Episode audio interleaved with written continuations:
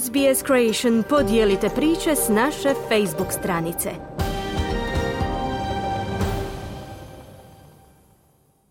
Radio SBS program na hrvatskom jeziku Jasab Mirna Priborac.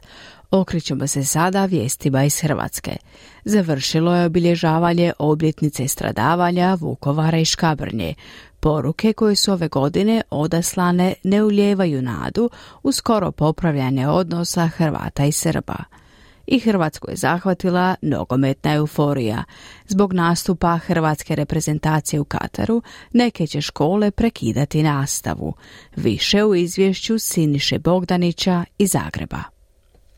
Iza Hrvatske su najtužniji dani u godini, obilježavanje godišnjice stradanja Vukovara i Škabrnje. Podsjetimo, u petak su u Škabrnji položeni vijenci učinio je to predsjednik Zoran Milanović, koji ipak nije koračao u koloni sjećanja u Vukovaru tog dana sa desecima tisuća građana i političara, no tamo su bili premijeri ministri. U nedjelju, dakle jučer, komemorativnim skupom Ovčara vječna rana polaganjem vijenaca i paljenjem svijeća odana je počast žrtvama Sovčare, gdje je 20. studenog 1991. ubijeno i u masu masovnu grobnicu bačeno 200 ranjenika i civila odvedenih iz Vukovarske bolnice nakon sloma obrane grada. Komemoracija je održana u organizaciji udruga djece poginulih i nestalih hrvatskih branitelja domovinskog rata, a i zaslanik predsjednika vlade Mario Banožić, ministar obrane, poručio je kako je težnja vlade tražiti do posljednjeg nestalog u Hrvatskoj, a njihovoj djeci pružiti svu podršku.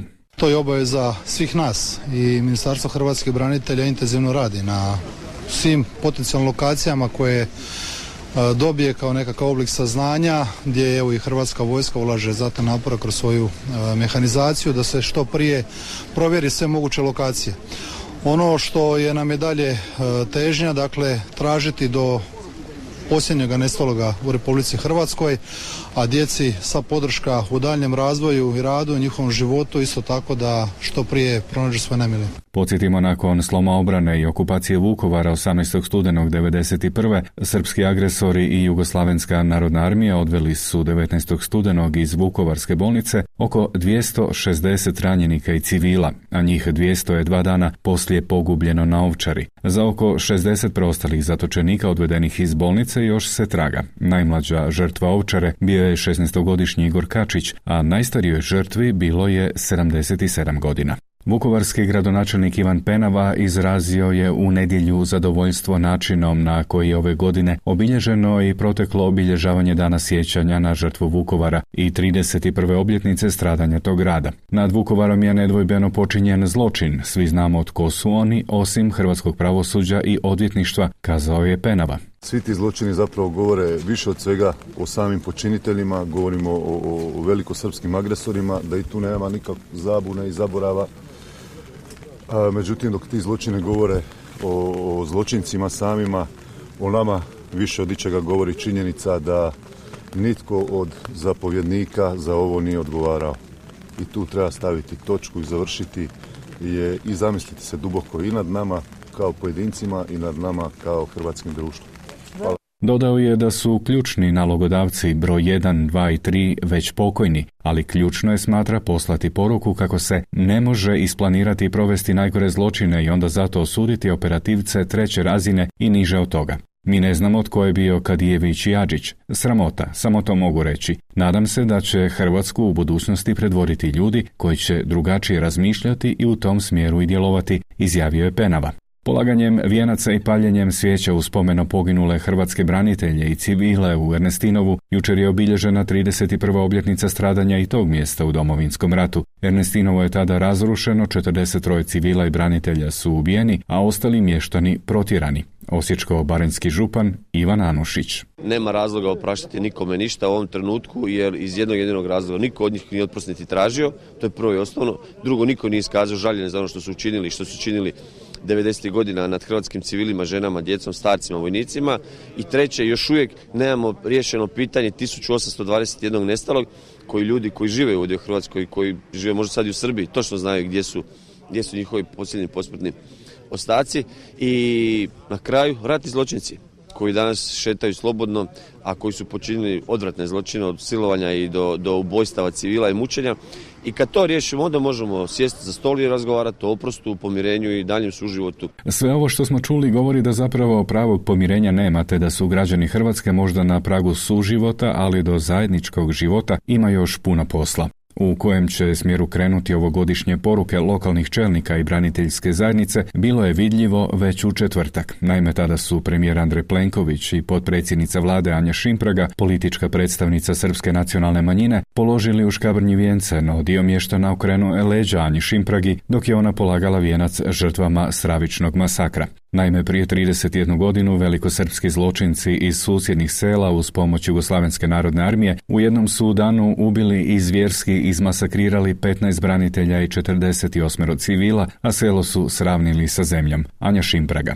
Ja sam došla ovdje večeras iskreno i čista srca odati počast stradalima u Škabrnji Nadam se da ću 18.11.2023. imati priliku biti zajedno sa svima, otići na misu i još jednom pokloniti se. Svatko ima pravo na svoj stav, na svoje razmišljanje. Ja sam ovdje došla u miru. Na nama je svima da pomičemo granice, da gradimo bolju budućnost i nadam se da ćemo u tome svi kao hrvatsko društvo i uspjeti. Iskreno, nije jednostavno, međutim kad dolazite čista srca i vjerujete ono u što radite i ono što govorite i ono kako djelujete, onda znate da ste na pravom putu i da nadam se da će jednog dana doći da se izmirimo i da nastavimo dalje i da živimo život, a ne suživot. A sada donekle vedrija tema. U samo jednom danu fokus građana se s Vukovara prebacio na svjetsko nogometno prvenstvo u Kataru, a spektaklu je prethodila burna javna rasprava. Moraju li djeca pratiti svjetsko nogometno prvenstvo uživo ili bi im na prvom mjestu trebala biti privilegija koju mnogi ne uživaju, a to je besplatno i kvalitetno obrazovanje. Učenici mogu u školama gledati utakmicu ako se ravnatelji, učitelji i nastavnici tako dogovore, odnosno ako postoji konsenzus u školi, pojasnio je svoj stav o praćenju svjetskog nogometnog prvenstva u učionicama ministar obrazovanja Radovan Fuchs. Za jutarnji list je dodao da raspuštanje učenika iz škola nije opcija te da propuštene sate nastave u svakom slučaju treba nadoknaditi. Dio roditelja već se glasno izjasnio. Ako njihova djeca ne mogu pratiti nogomet u učionicama, oni će im napisati ispričnice kako bi taj dan mogla izostati iz škole i pratiti prijenos komercijalnog nogometnog spektakla. Neki idu čak i korak dalje uspoređujući svoju djecu sa saborskim zastupnicima koji će dobiti slobodne sate za praćenje nogometa, pri čemu im uopće ne smeta činjenica da su još jučer te zastupnike grdili zbog lijenosti, korumpiranosti, nerada i nesposobnosti. Treći u svemu vide sjajnu priliku da njihovo dijete uživa u radosnom i slobodnom djetinjstvu jer školu valjda smatraju nametnutom tlakom. No što je djecom koju nogomet ne veseli? Četvrti pak misle kako je to sjajna prilika za vježbanje domoljublja jer su akademska postignuća i zalaganja valjda nedomoljubni. Nastavnici uglavnom poručuju da su protiv ovakvog ponižavanja školstva i njihova zvanja. Hoće li možda morati posluživati pivo i grickalice u učionicama, voditi djecu u kladionice, pitaju se. No pitaju i zašto bi baš oni povrh svega morali još dodatno nadoknađivati propuštenu nastavu umjesto primjerice roditelja, barem onih koje nastavnike smatraju tek državno plaćenim dadiljama. No nije to jedinstven stav među nastavnicima. Najnovije informacije kažu da su neke škole već počele s pripremama roditeljima jedne srednje škole u Zadru stigla je poruka da je nastavničko vijeće odlučilo da će u srijedu nastava biti skraćena zbog utakmice Hrvatske nogometne reprezentacije. Javila je to Nova TV. Budući da utakmica počinje u 11, djeca će sa školom biti gotova u 10.30. Za učenike koji to žele, škola će organizirati gledanje utakmice u svojim prostorijama, a da bismo mogli organizirati nastavu, potrebna nam je vaša suglasnost jer škola ne može preuzeti odgovornost za eventualne nezgode ili incidente koji bi se mogli dogoditi po završetku navijanja i nastave. Stoji to u poruci u kojoj se traži suglasnost roditelja. Toliko od mene do sutra iz Zagreba za SBS Siniša Bogdanić. Hvala Siniši. Želite čuti još ovakvih tema? Slušajte nas na Apple Podcast, Google Podcast, Spotify ili gdje god vi nalazite podcaste.